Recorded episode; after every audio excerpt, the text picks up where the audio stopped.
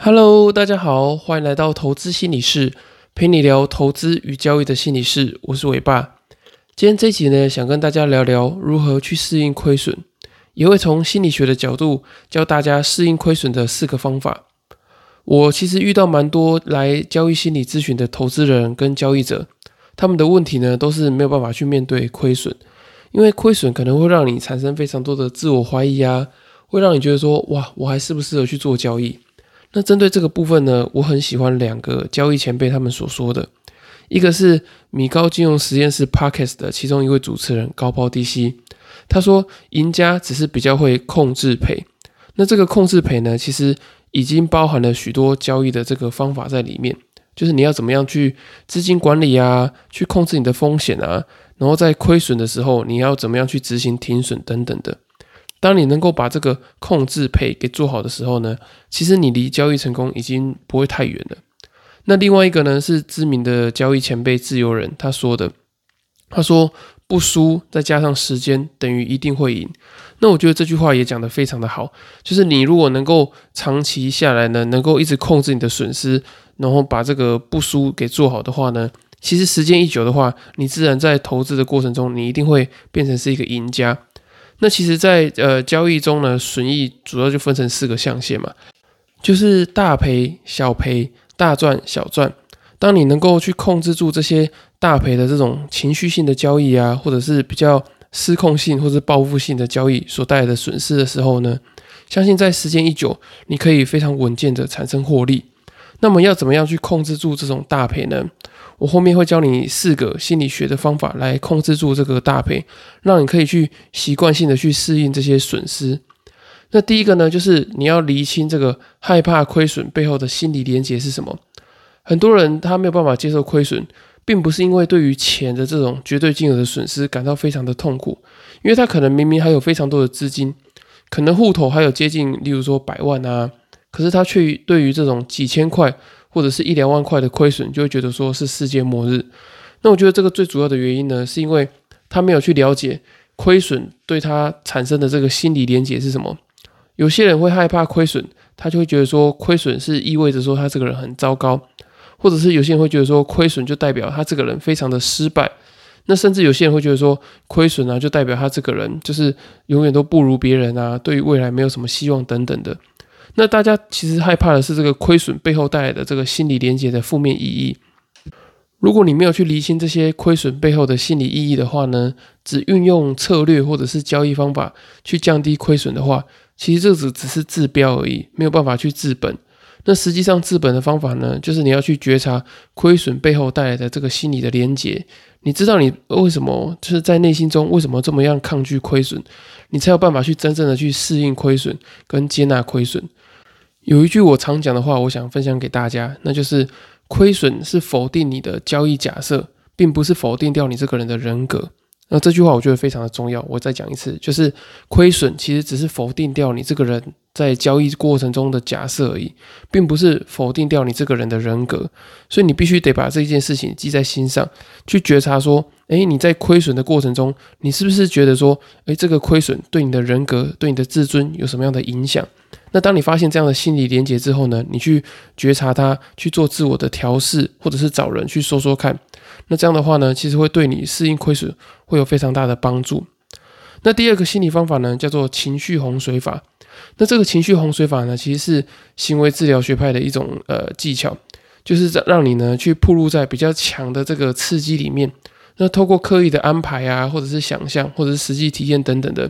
让你在这个重复暴露在这个比较高强度的刺激，也就是让你刻意的在比较高的亏损的状况之下呢，去适应这个亏损。听起来可能会觉得有点生硬，或是有点抽象。我用德国股神科斯托兰尼讲的一句话，你可能就能够很轻易的理解。他曾说过，一名证券投机家如果一生没有经历过至少两次的破产，那就称不上是投机家。那其实这句话呢，背后就带有这种情绪洪水法的含义在。也就是说呢，透过破产这种非常高强度的这个亏损的体验，你就可以一下子去适应掉这个亏损了。所以呢，我觉得。当你曾经亏到一无所有的时候呢，你其实你就会无所畏惧，因为破产后的冲击啊，就像洪水一样，一下子会把你对于这种亏损的恐惧给淹没。那我觉得这个情绪洪水法的好处啊，就是一下子就可以让你对于亏损的恐惧这种心理状态归零，使你去呃非常去呃直接的去直视这个亏损重要的这个心理课题。可是我也要提哦，就是特别强调，这其实有一个缺点，就是有些人被洪水一冲啊，其实可能他就会淹死了。那这个淹死的意思就代表说，你在呃现实的情况，就是你的资金啊，或者是你的心理的状况没有准备好的情况之下呢。我觉得你很容易会因为破产，然后让你一下子整个人就呃崩溃了，或是 burn out。所以我觉得大家不要轻易的去尝试这个方法，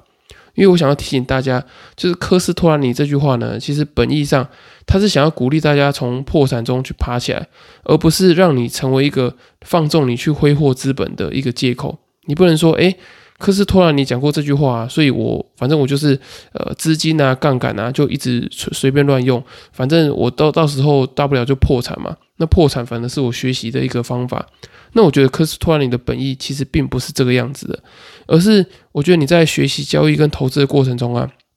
难免会遇到破产这件事情。那我觉得在破产的过程中啊，其实是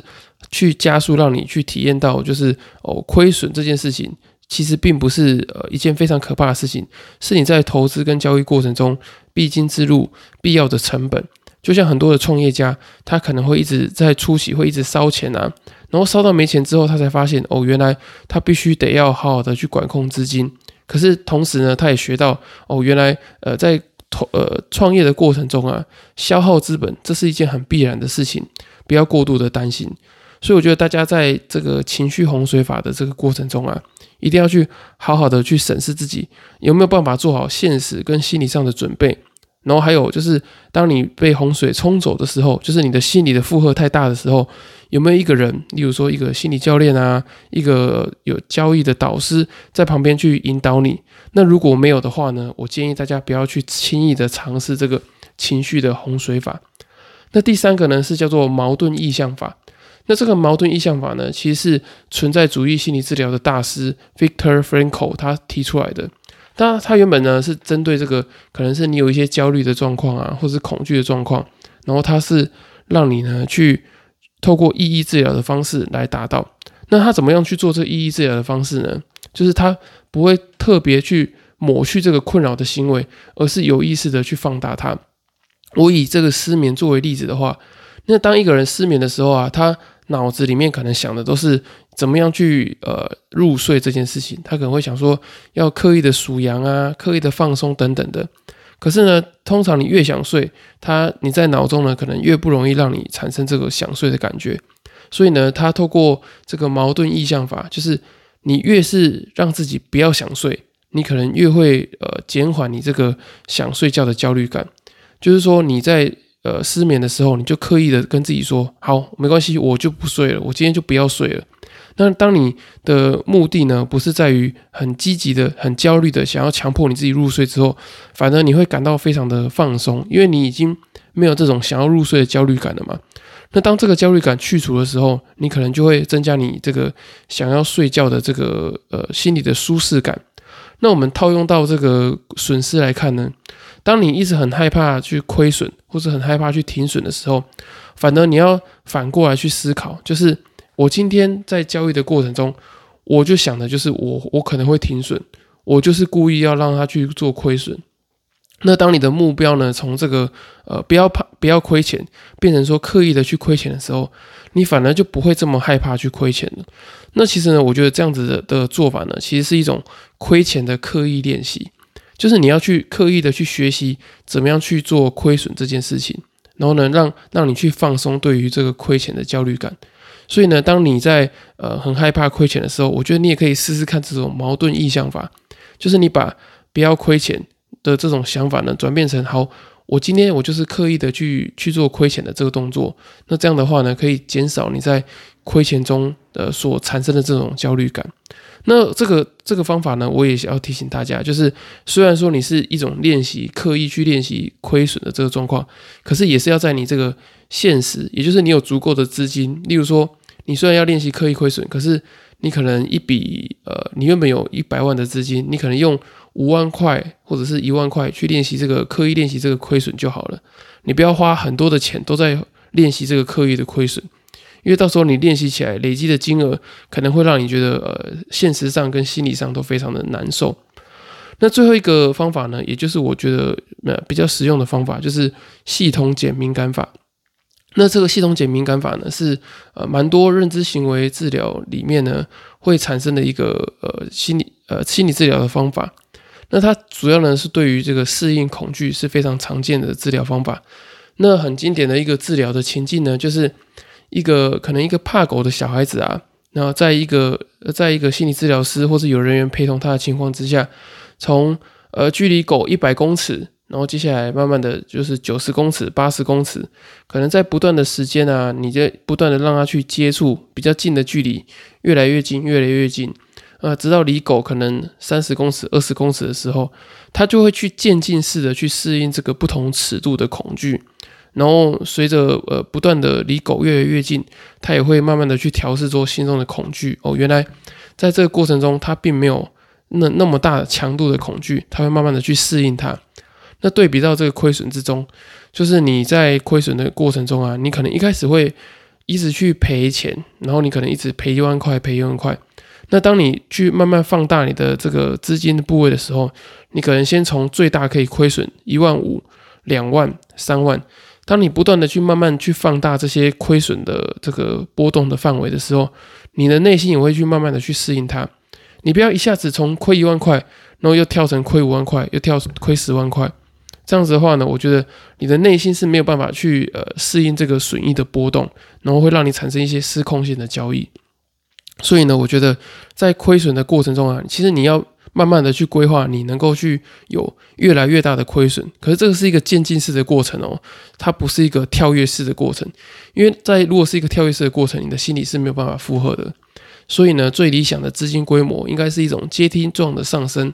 那你的心理呢，才能去不断的适应越来越大的部位，然后呢，去减缓你这个亏损的恐惧跟刺激。好，以上就是我觉得蛮实用的四个适应亏损的心理方法。那其实呢，我觉得大家对于亏损这件事情啊，是比较没有头绪的，就是因为你讨厌亏损嘛，所以你不太想去面对它，所以你也不会去管理这个对于亏损的适应啊，或是亏损的恐惧等等的。那大家也比较多用的方法呢，可能是一些比较呃真枪实战的方法，就是不断的交易，不断的交易，然后不断的去尝试，然后来看看自己有办法去适应亏损。那这样的方法，我觉得可能是有效的，可是我觉得可能是一个比较没有系统的管理恐惧的方法。所以我觉得透过上面四个方法，大家也可以去尝试看看哪一个方法比较适合你。可是我觉得这些方法呢，都是一个比较有系统的方法去管理你的恐惧。因为我之前也有试过一些方法，可能是透过呃限制下单的额度啊，就是你找营业员去降低你的额度，或者是你可能超过某些亏损的范围，我就限制自己自己可能一段时间不能下单。可是我觉得这些方法呢，都是比较外显的这种交易的方法。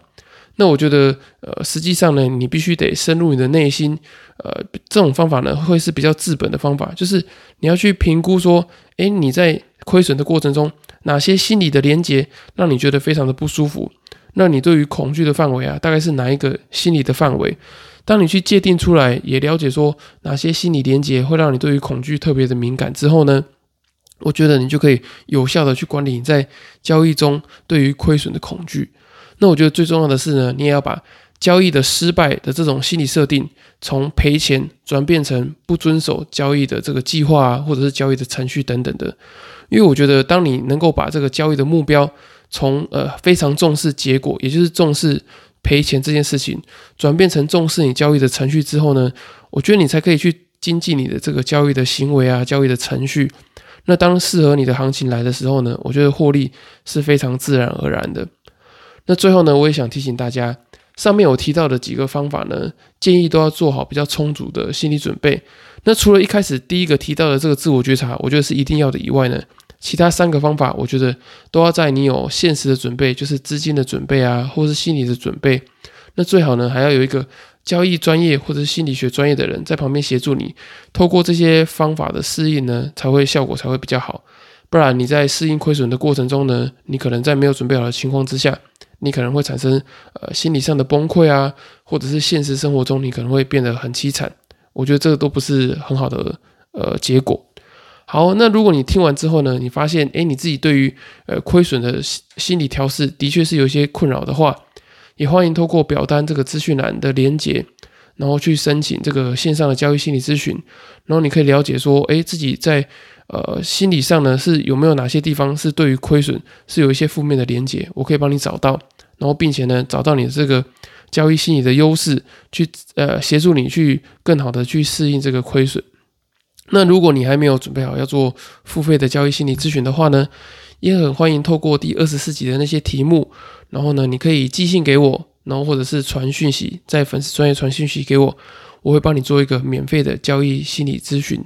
然后，如果大家还有其他问题的话呢，也很欢迎到 Apple Podcast 或其他平台给我五星的留言跟评价，我会非常的感动，因为你们的支持对我来说就是分享最大的动力。